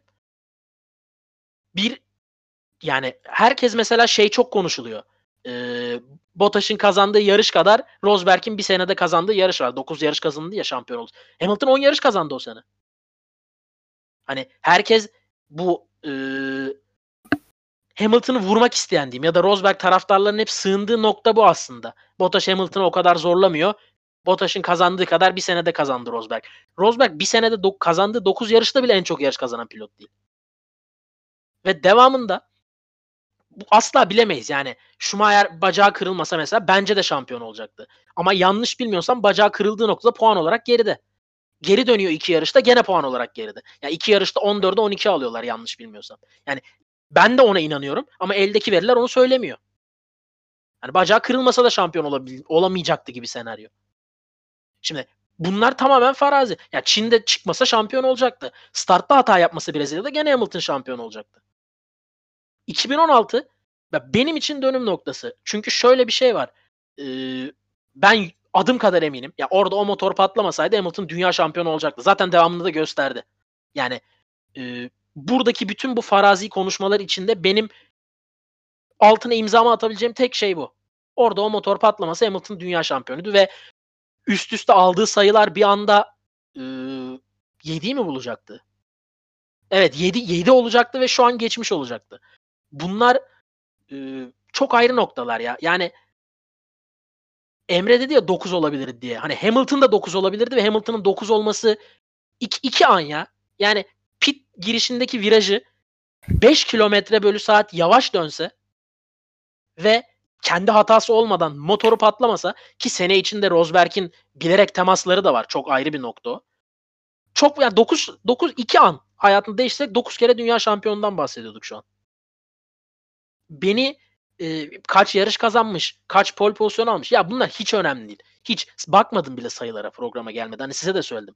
Benim Hamilton deyince aklımda o iki an ve girdiğin sene ya neredeyse dünya şampiyonusun ya. İlk 9 yarış mıydı? 8 yarış mıydı? Podyumdasın. Yani bunu bu herkesin yapabileceği bir iş değil. Yapamadı da zaten gördük devamında. Beni Hamilton'da öne çıkaran nokta bu. Yoksa dediğim gibi 7 olmuş, 8 olmuş. Ya bunlar çok sporu çok yakından takip etmeyen insanların takılacağı nokta bence. Hani Kesinlikle. Emre nasıl dedi? Emre'nin değindiği nokta hani ben de Hamilton açısından diye değiniyorum. Yani o, onun dediği noktalara. Bu arada şunda hem fikrim. Schumacher çok daha büyük etki bıraktı Hamilton'dan. Hamilton 8 olsa 9 olsa da bu böyle olacak. Gerek e, bence en büyük etken Ferrari'de yarışması. Yani Ferrari bu sporun en büyük markası ne olursa olsun.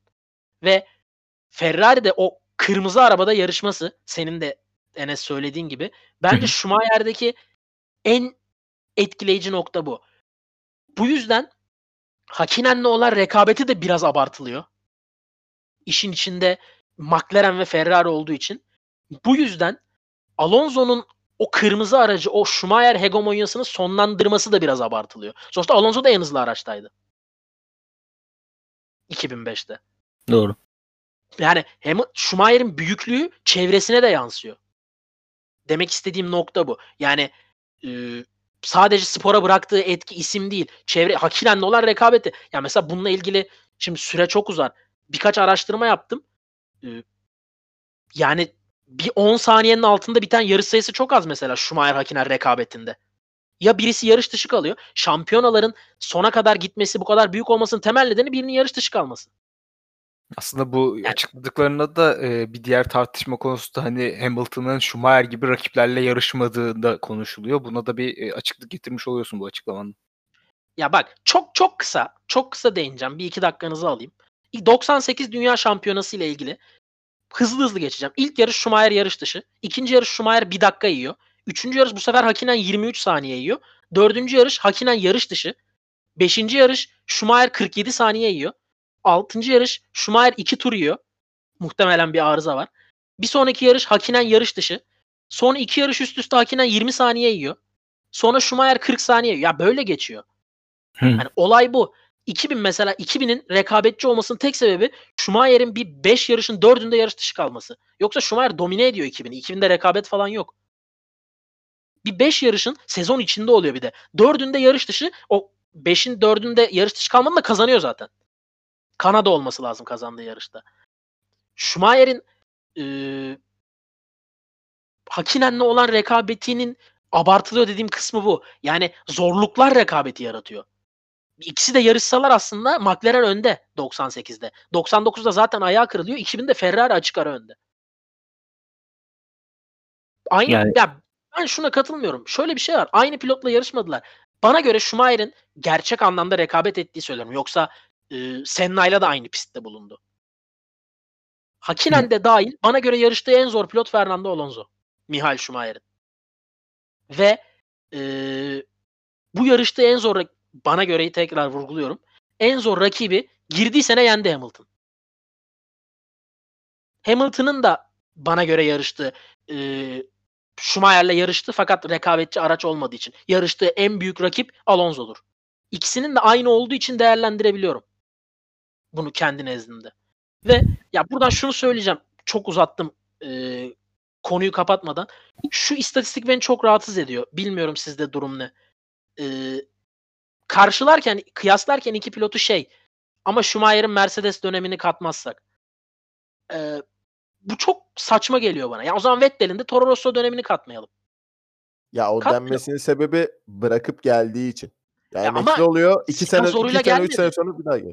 Ya tamam yani ama hani bu, sporda bu şey gibi. Ya şey gibi Jordan babası vefat ediyor. İşte bir buçuk sene beyzbol sonra geliyor bir daha şampiyon. Bir yıl sonra tabii ilk geldiğinde şampiyon olmuyor vesaire.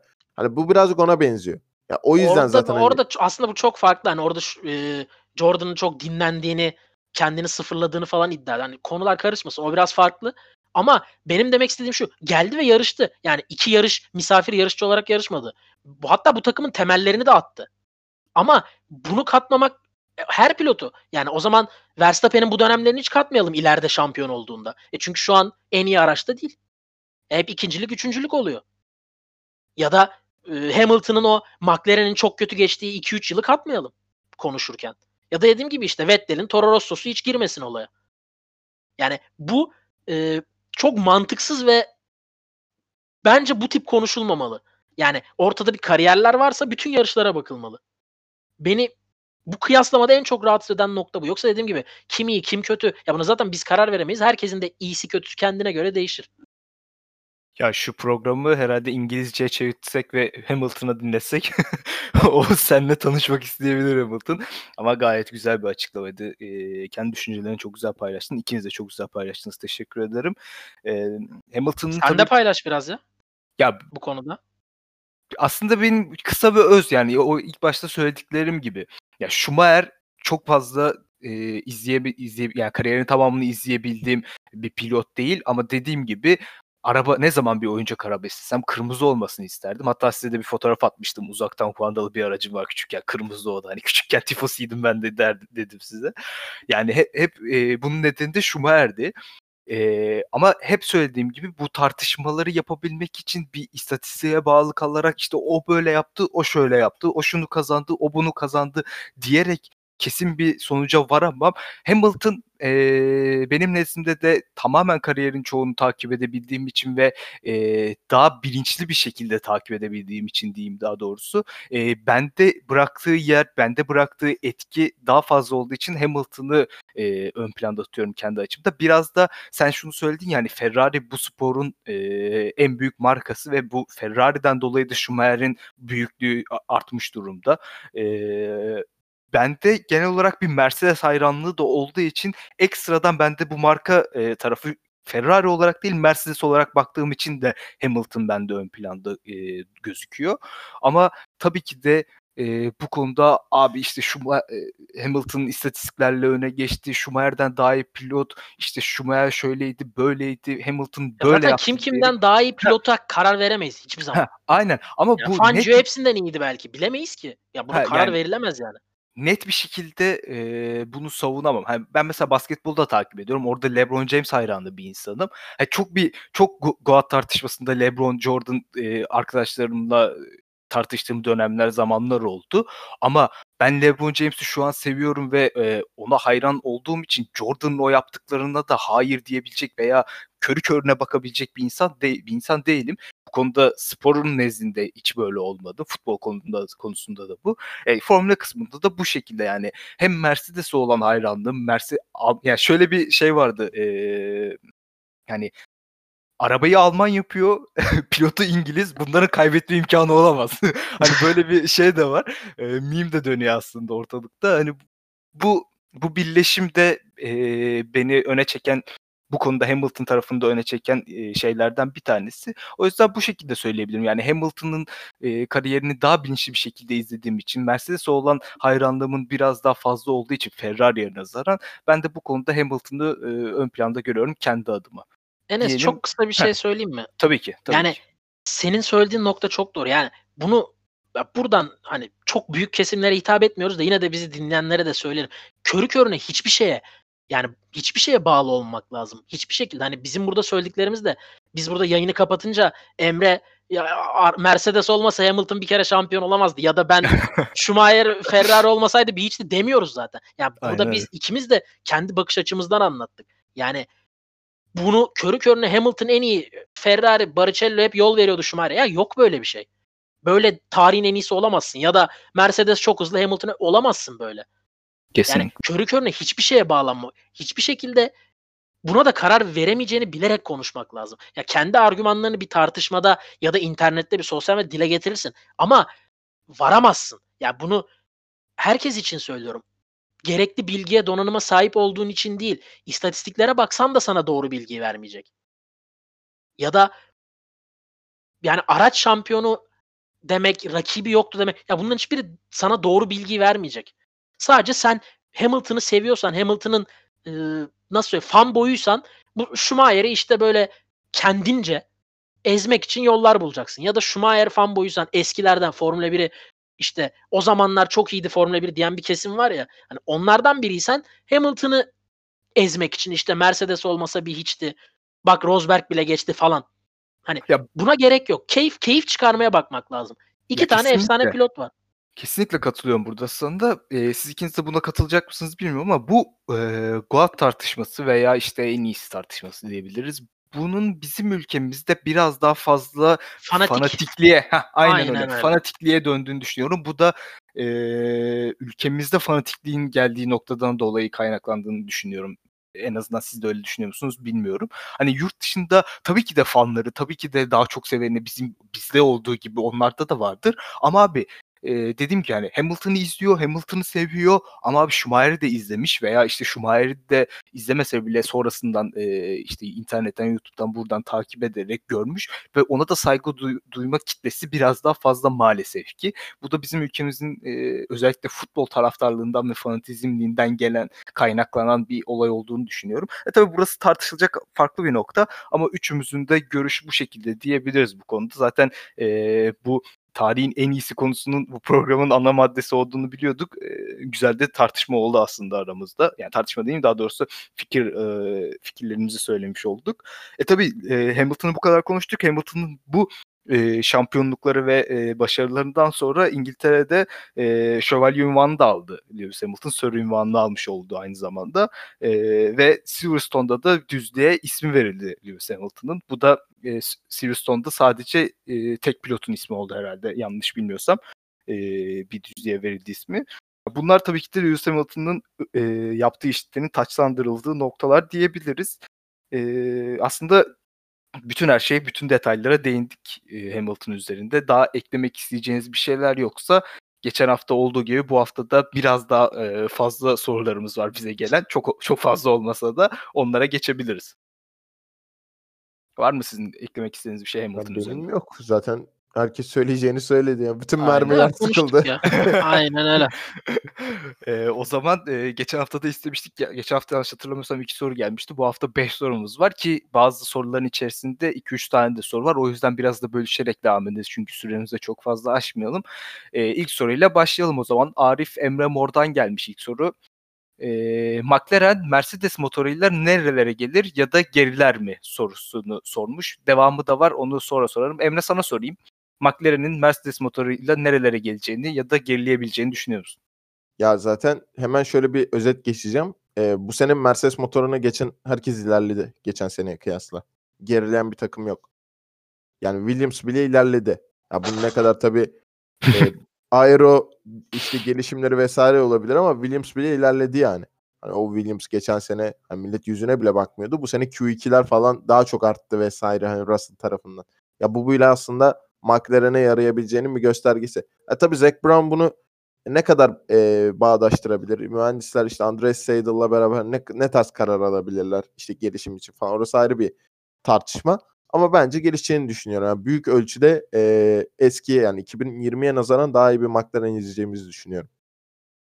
Eee, o sana da eee, Arif Emre Bor'un ikinci sorusunu sorayım. Yeni sezonda yeni grid düzeninde kimler karlı çıkar, kimler pişman olur? Sainz, Ferrari, Vettel, Aston Martin gibi diye de eklemiş. Ya ben bunu programda söylemedim galiba da hani aramızda konuştuk. Benim için Sainz e, yani biraz kullanat modeli bir pilot olacak Ferrari için ve ciddi şekilde zararlı çıkacağını düşünüyorum. Yani burada yarışlar kazansa da e, hiçbir şey değişmeyecek. Leclerc Ferrari'nin evladıdır parantez içinde ve yerine gelecek Sainz'in yerine Mick Schumacher Formula 1'e girdi. Olmazsa diye alttan yine Ferrari'nin pilotları geliyor. Devam ediyor gelmeye.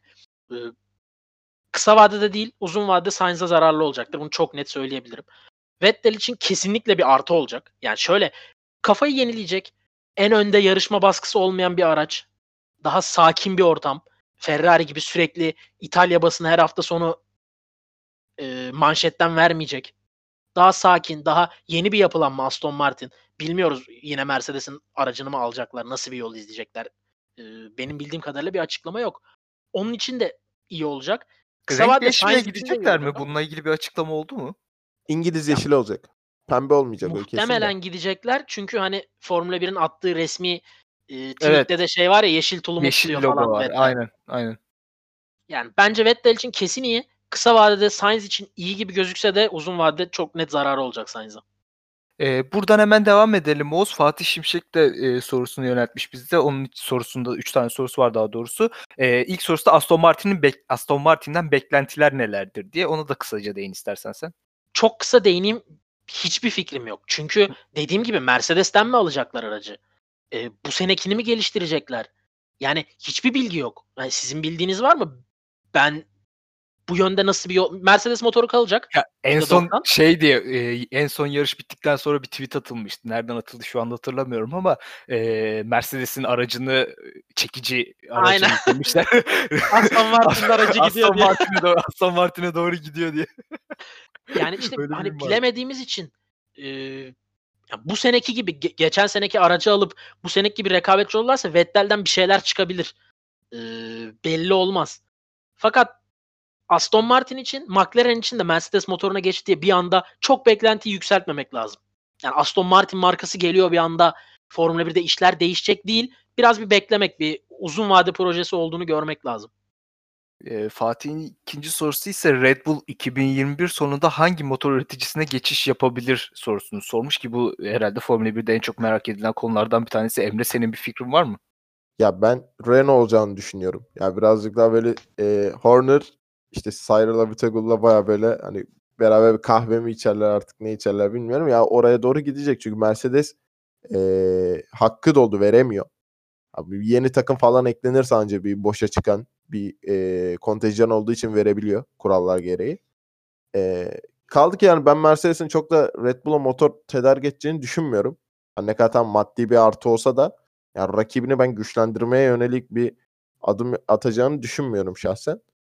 Ee, yeni bir motor tedarikçisi gelmezse hani atıyorum Ford eskilerden belki kalkıp gelir falan. Öyle bir senaryo gelişmezse ben Renault'a gideceğini düşünüyorum Red Bull'un tekrardan. Ya ben açıkçası bazı okuduğum yerlerde de Honda ile görüşüp e, o motoru kendilerinin devam ettirmesini e, devam ettirmek istedikleri yönde de bir şeyleri var, e, düşünceleri var diye okudum ama ne kadar doğru ne kadar yanlış bilmiyorum. Sonuçta Red Bull bir motor üreticisi değil. E, bunu ne kadar başarabilirler, bu riskin altına girirler mi o da önemli tabii ki. E, Honda ile başarıyı yakaladılar, burayı da kaybetmek istemiyorlar gibi gözüküyor. E, son sorusu ise Fatih'in Albon'un 2019 Brezilya Grand Prix'si ve 2020'nin ilk yarışında podyuma çıkışı Hamilton tarafından engellenmeseydi koltuğunu yine de kaybeder miydi? E, Bunu da sen cevap ver. Aynen buna e, Ha. ben cevap vereyim diyecektim. E, ya şöyle iki yarışta da podyum yakalasaydı ve ondan sonra bu izlediğimiz performansı devam ettirseydi e, bence yine koltuğunu kaybederdi diye tahmin ediyorum. Ama bu iki podyumla beraber kendisinin de biraz özgüvenini sağlaması ve e, bunu başarabileceğine inanması onun ondan sonra nasıl bir performansa yöneleceğini bil- bilemediğimiz için, bunu da kestiremediğimiz için e, net bir şekilde aslında cevap vermek de doğru değil. Ama dediğim gibi sadece iki podyum yakalayıp e, bu bu sezon üzerinde izlediğimiz performansı devam ettirseydi e, yine de Albon'un koltuğundan edileceğini düşünüyordum ki Perez'in de bu performansından sonra boş koltukta kalması ne olursa olsun Red Bull'un aklını çal- ç- çelmiştir ki zaten e, yeni sözleşmeyi de imzaladılar Perez'le beraber ki en mantıklı kararı verdiklerini düşünüyorum. E, bir diğer soru sadece İrem'den gelmiş. Vettel için bu sezonun kötü geçmesi üzücüydü. Yeni sezonda yeni yerinde umut vaat ediyor mu demiş. Emre sen cevapla istersen. Ya şöyle e, şimdi Vettel Ferrari sezonu kabuslarla dolu. Yani bir tek 2017'de benim nezdimde çok yaklaştığı bir sene var. Hani şampiyonluğu alabileceği. E, onu da değerlendiremedi. E, şimdi Aston Martin çok yeni bir yapılanma. Hani ne kadar teknik kadro hemen hemen aynı olsa da isim yeni yapılanma, aracın ne durumda olacağı henüz belli değil vesaire ama e, Vettel'i getirme sebeplerinden bir tanesi bence bu sene kazanamadığı yani kazansalardı bile bence bu üçüncülük veya dördüncülük savaşını tamamen istikrara oturtmak amaçlı. Yani Vettel e, Perez'e kıyasla yani ne kadar tam bu tartışmaya açık bir konu ama e, Perez'e kıyasla bu tarz yerleri daha iyi götürebilen bir pilot. Yani kafa yapısını da bence bir süre sonra toparlayacağını düşünüyorum ben Aston Martin'e. Çünkü zaten e, son yaptığı açıklama da yani Ferrari'deki son sezondan sonra hemen yaptığı açıklama var. Geçtiğimiz haftalarda şey söyledi yani açık açık söyledi. Leclerc bir sonraki yarışı düşünüyordu. Ben gelecek yılı düşünüyordum dedi. Şimdi bu kafadan kalkıp Aston Martin'e geliyor olması yani Aston Martin düşünerek hareket ediyor olması bence çok büyük artılar e, gösterecek Vettel için. E, ya tabii ki artık bir şampiyonluğa oynar vesaire diyemiyoruz. Yani o, o tren kaçtı Ferrari ile beraber ama e, daha iyi bir Vettel göreceğimizi düşünüyorum ben Ferrari dönemlerine kıyasla. Özellikle son iki dönemine kıyasla. E, değerli takipçimiz Apindangoye'den e, iki, iki hafta üst üste ikinci sorusu geldi. E, Oğuz sana sorayım bunu da. Perez'in ikinci pilot olmayı kabul edeceğini mi yoksa Bottas'tan farklı olarak birinci pilot olmak için sınırları zor- zorlayacağını düşünüyor musunuz diye sormuş. İlk sen cevapla istersen benim de Ee, söyleyeceğim bir şeyler var. Öncelikle kendisine bugün karşılaşmada başarılar diliyorum. Ee, Ayıptır ya. kadroda kadroda var mı bilmiyorum ama ben Büyük başarılar diliyorum kendisine.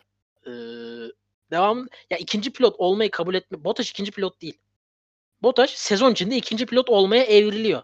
Bu her pilot. Ya sen çıktın ilk yarış ikinci oldun Verstappen dördüncü oldu. İkinci yarışa çıktın sen üçüncü oldun Verstappen dördüncü oldu. Üçüncü yarışa çıktın e, işte atıyorum Verstappen 3 sen 4. Ya sen ikinci pilot değilsin ki. Sen oraya kendin gidersin. Yani hiç Mercedes'te şeyi gördük mü ilk yarış mesela? Bottas 1 Hamilton 2 giderken Hamilton sen öne geç de. Zaten Bottas götüremez sezonun sonuna kadar. Hani sen al git. Yok. Yani takımların %90'ında yok. Verstappen için durum ayrı. Verstappen'i pamuklara sarıp saklıyorlar. Fakat e, iki yarış geçtikten sonra ikinci pilot diye bir şey olmayacak ki. Sen o umudu ya tamamen farazi konuşalım. E, Hamilton iki yarış yarış dışı kaldı. Verstappen'le birlikte. İki yarış üstte temas yaşadılar. 1-2 Bottas'la Perez. Ne yapacak şey Red Bull? Verstappen öne mi geçsin diyecek. Hamilton'a 50 puan fark atmış diyelim. İki yarış sonunda iki yarışı da kazanıp Perez. Ne yapacaklar? Bizim birinci pilotumuz hala Verstappen. Her yarış yer mi değiştirecekler? Yok. Ya ikinci pilot sen olursun. Kimse seni yapmaz. Takımların büyük bölümünde. Ya olmayı kabul etmeyecek. Ama olursa da bu durumu kabul etmek zorunda. Yapabileceği bir şey yok çünkü. Ama kesin Heh, evet devam et. Yani şunu söyleyeyim. Bu kadar rahat e, ikinci pilotluğa itilebilecek bir performans göstereceğini düşünmüyorum ben Perez'in. Ben de buradan devam edeyim. Ben de e, Perez'in bu kadar rahat bir şekilde diğer Verstappen'in takım arkadaşlarına nazaran kendisini ikinci pilot olarak göreceğini zannetmiyorum ki bunu e, sadece grid dışında değil hatta grid dışında hiç değil diye tahmin ediyorum. Özellikle pist üzerinde e, bunu gösterecektir diye düşünüyorum. Ama tabii ki hep sezon ortasında, sezon içerisinde konuştuğumuzda Red Bull'un tek pilotlu e, mentalitesi ve Verstappen'i doğal olarak e, şampiyon pilot yapmak istedikleri için burada Red Bull'un nasıl bir yol izleyeceği çok önemli. Biz bunu şey olarak da konuşmuştuk. Hani e, Albon gidecek mi kalacak mı Perez'i mi getirecekler başka birisi mi olacak? Burada e, verecekleri kararın Red Bull takım içerisinde de mentalitenin değişeceğine yönelik de konuştuk aslında ki bence biraz daha e, mentaliteyi değiştireceklerini zannediyorum. E, bu programın başında da söyledim hani Red Bull takımından daha fazla bir puan alan Hamilton var sonuçta ortada ve hani bu Red Bull'u rahatsız etmiştir diye tahmin ediyorum. Bu yüzden ha, tabii ki de birinci pilot ikinci pilot olarak e, net keskin bir şekilde ayırabilirler mi? Ondan hem fikir değilim ama tabii ki de Verstappen'i e, daha bir ön planda tuttukları kesin bu konuda. E, Perez kesinlikle kendisini e, yedireceğini zannetmiyorum diğer pilotlara göre ki eğer iyi bir uyum yakalarlarsa ki yani yani açıklamalarında ikisinin de çok iyi anlaştığı söyleniyor. E, bu uyumu yakalarlarsa Red Bull takımı da e, uzun yıllardır yapmadığı şekilde iki pilotunu iyi bir şekilde yönetirse e, yani kendileri içerisinde pilotlar içerisinde değişiklikler olabilir. Yani birinci pilotun Perez'in olma ihtimali de var. Ama çok büyük ihtimal olarak da gözükmüyor bu. Onu da söylemek lazım diyebilirim. Son soruya geçelim isterseniz. Son soruda Plase Dergi'nin değerli editörü Utku Turan'dan gelmiş. E, iki soru sormuş. Bir, ilki zaten Hamilton tarihin en iyi pilotu mu diye sormuş. Bunu e, ona iyi bir şekilde açıkladığımızı düşünüyorum. e, ikinci sorusu da Ferrari ve Williams neden mazilerinden bu kadar uzaklar diye sormuş. Gayet güzel bir soru bence. E, isterseniz biriniz Ferrari'yi biriniz Williams'ı konuşalım. Daha sonrasında kapatalım. Tamam, Emre Williams sana Ferrari... Williams Oğuz Önce ben tamam. tamam. Sen Ferrari'yi bir konuş istersen. Yani Williams bu soruya daha çok uyuyor bu arada. Ben Ferrari'nin o kadar mazisinden uzak olduğunu düşünmüyorum. Williams çok uzak mazisinden. E, bunun nedeni bütçe maalesef bütçe. E, yukarıdaki takımların bütçesine çıkamadı Williams. Çıkamayınca gelişemedi. Gelişemeyince o bütçelere çıkması daha da zorlaştı gitgide. Yani e, baktığımızda bu yeni dönemde 2014 sonrası dönemde fena başlamadılar. Fakat devamında üstteki takımlara ayak uyduramadılar. Ve bir yerden sonra ekonomik ol ya paralı pilotlar hem Stroll hem Sirotkin'in yarıştığı bir sene var mesela. İki paralı pilota birden gittiler. Devamında Kubica'nın ciddi sponsoruyla Kubica yarıştı ve e, bilmesek de Mercedes'ten destek aldıklarını düşünebiliriz Russell için. En azından maaş kısmını Mercedes hallediyor olabilir Russell'ın. Bu tip şeylerle e, iyice gittiler. Yani biraz birbirini götürdü. Başarı varken gelişemediler. Üstteki takımları yakalayamadılar. Sonra başarı gidince yavaş yavaş para da gelmemeye başladı. Sponsor da gelmemeye başladı. Para gidince başarı zaten gelmiyor. Hani bu kısır döngüye girdiler kendi içlerinde. Ve e, Williams ailesinin de çekilmesiyle birlikte yakında Williams takımı bile mazi olabilir yani. Umarız böyle bir şey olmaz ama hani bu da yakın gelecekte olursa çok şaşırtmaz bence bizi. Senden de Ferrari alalım Emre. Ya Ferrari yönetim kadrosu bir kere çok değişti. Bence o çok büyük etkenlerden bir tanesi. Yani takım patronları sürekli olarak değişiyor. Bir istikrar yok. Her başarısız olunduğunda bu birazcık şimdi tarihsel bir örnek vereceğim.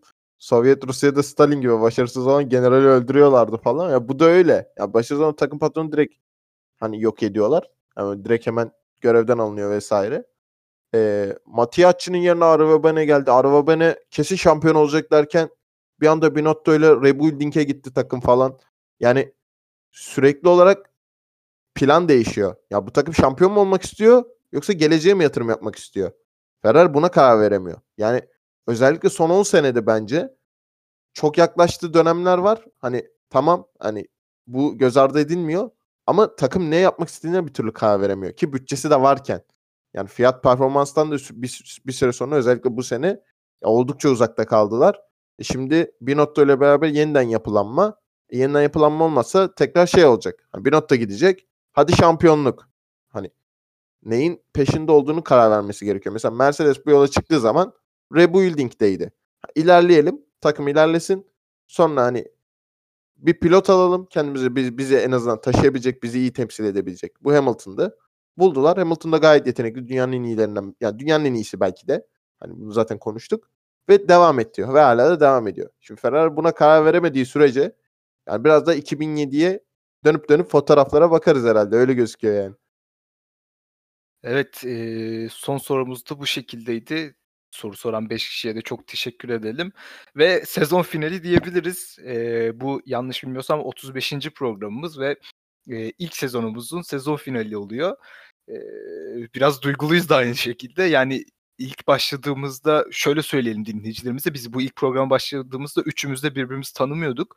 E, o programla beraber birbirimizi tanıdık ve 35 programı geride bıraktık. E, inşallah önümüzdeki sezonda e, yeni takvimin açıklanmasıyla beraber ikinci sezonda birlikte olacağız. E, sizden kısa bir sezon görüşlerinizi alayım. Oğuz ilk sana sorayım. Ya valla çok eğlendik ya. Özleyeceğim yani ben onu söyleyeyim.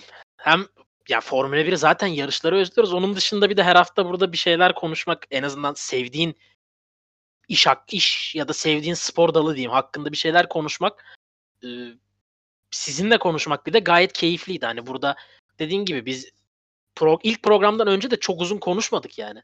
Hani bir kere toplantı program, yaptık yani Evet kadar. hani böyle program şöyle gider böyle yaparız işte Ferrari'ye Emre'ye sor, Mercedes'i bana sor falan. Hiç ya bunları hiç konuşmadık. Bunlar sene içinde doğal olarak gelişti. Birbirimizin sevdiği pilotları, sevdiği takımları bile hani programla beraber öğrendik. Ya bizim bu programda neler öğrendiğimizi şimdi açıklamayalım burada Emre'yle. Emre'yle burada açıklamayalım. Sıkıntı çıkar. Öyle programlar da oldu. Gayet ee, bilmeyenler komik. için e, Türkiye Grand Prix'si öncesinde yaptığımız ilk programa bakabilirler. Ya Schwarzman'ın sıkı... askerlik arkadaşıymış onu. Rusya'da beraber yaptık. Ya şunu söyleyeceğim. Sıkı benim için sıkıntı şu. Ya umarım takvimde bir erteleme, bir sürpriz bir şey olmaz da kış testleri gene kışın olur ve biz hani muhtemelen onlarla beraber başlar. İlk yarış Mart'ta olur ve devam ederiz. Hani gene Temmuz'a Ağustos'a sarkan bir yıl umarım olmaz takvim için. Evet yani ilk bu program başlamadan önce de neyin ne olacağı belli değildi. Ee, işte salgının ilk başlarıydı. Takvim açıklanacak mı? Ne olacak? Ardından başladı. Yarışlar devam etti. iptal olanlar eklenenler. Sonra Türkiye Grand Prix'si geldi. Bol kaosun olduğu güzel bir sezondu. Emre sen ne dersin bu sezon için? Ya ben kaos olarak hani kaostan devam edeyim. Kaos olarak bana yetti hocam. Ben aldım alacağımı bu sezon için. İnşallah 2021'de bunun iki katı olur. Ya çok güzel bir sezondu yani ne kadar e, böyle birazcık daha tek taraflı geçse de özelinde güzel bir sezondu. Sizlerle program yapmak da bence çok güzeldi. E, inşallah e, 35 bölüm değil mi? Yanlış hatırlamıyorum. Evet 35. bölüm olması lazım bu. Onu bir seneye 70'e tamamlarız bir sonraki sezon. İnşallah. 35 daha çekeriz İnşallah. yani. Ee, gerçekten çok keyifliydi sizlerle program yapmak. Ee, dediğiniz gibi zaten ilk de gerçekten tanımıyorduk da birbirimizi vesaire. Yani gün geçtikçe de zaten geliştik. Herkes de e, kendi bilgisine bilgi kattı. Herkes tartıştı. Yani ben e, Oğuz'un Stroll'ü gömmesini bile özleyeceğim yani. Önümüzdeki o ara boyunca. Önümüzdeki sene bol bol gömebilir bu. Evet, yani. Yok zannetmiyorum ya bu sefer cevap verir herhalde. Bak Oğuz, Oğuz Bey bak lütfen falan diyebilir yani. Ben söyledim seneye için şimdiden. Vettel'in önünde geçmesini bekliyorum ben. Bakalım göreceğiz onu. Ee, yani sen şey söyledin. Herkes buradaki herkes gün geçtikçe kendini geliştirdi. Sadece bilgi anlamında değil. 2-3 gün önce size işte gruptan da yazdım. Hani ilk programı dinledim. E, doğal olarak da 3 tane birbirini tan- yeni tanıyan insanlar e, yani çok kötüyüz. Bazen böyle sıkılıyormuşuz gibi e, konuşmalarımız oluyor ama şu an geldiğimiz noktaya baktığımızda e, gerçekten çok keyifli ve e, birbirimize çok fazla şey katarak geldiğimizi düşünüyorum. E, size teşekkür ederim kendi adıma. E, bu programı da sezon finalinde burada noktalayalım. Önümüzdeki sezon yarış takviminin açıklanmasıyla ve tabii ki de antrenmanlar, kış testleri e, Oğuz'un dediği gibi tam tarihlerinde olursa daha iyi olur bizim için. Ama bir şekilde bu sezona başladıktan sonra biz de burada olacağız diyelim. E, bizi dinlediğiniz için çok teşekkür ederiz bütün sezon. Kafanızı artırsak, artıysak özür dileriz. E, önümüzdeki sezon tekrardan görüşmek üzere. Hoşçakalın. Hoşçakalın. Hoşçakalın.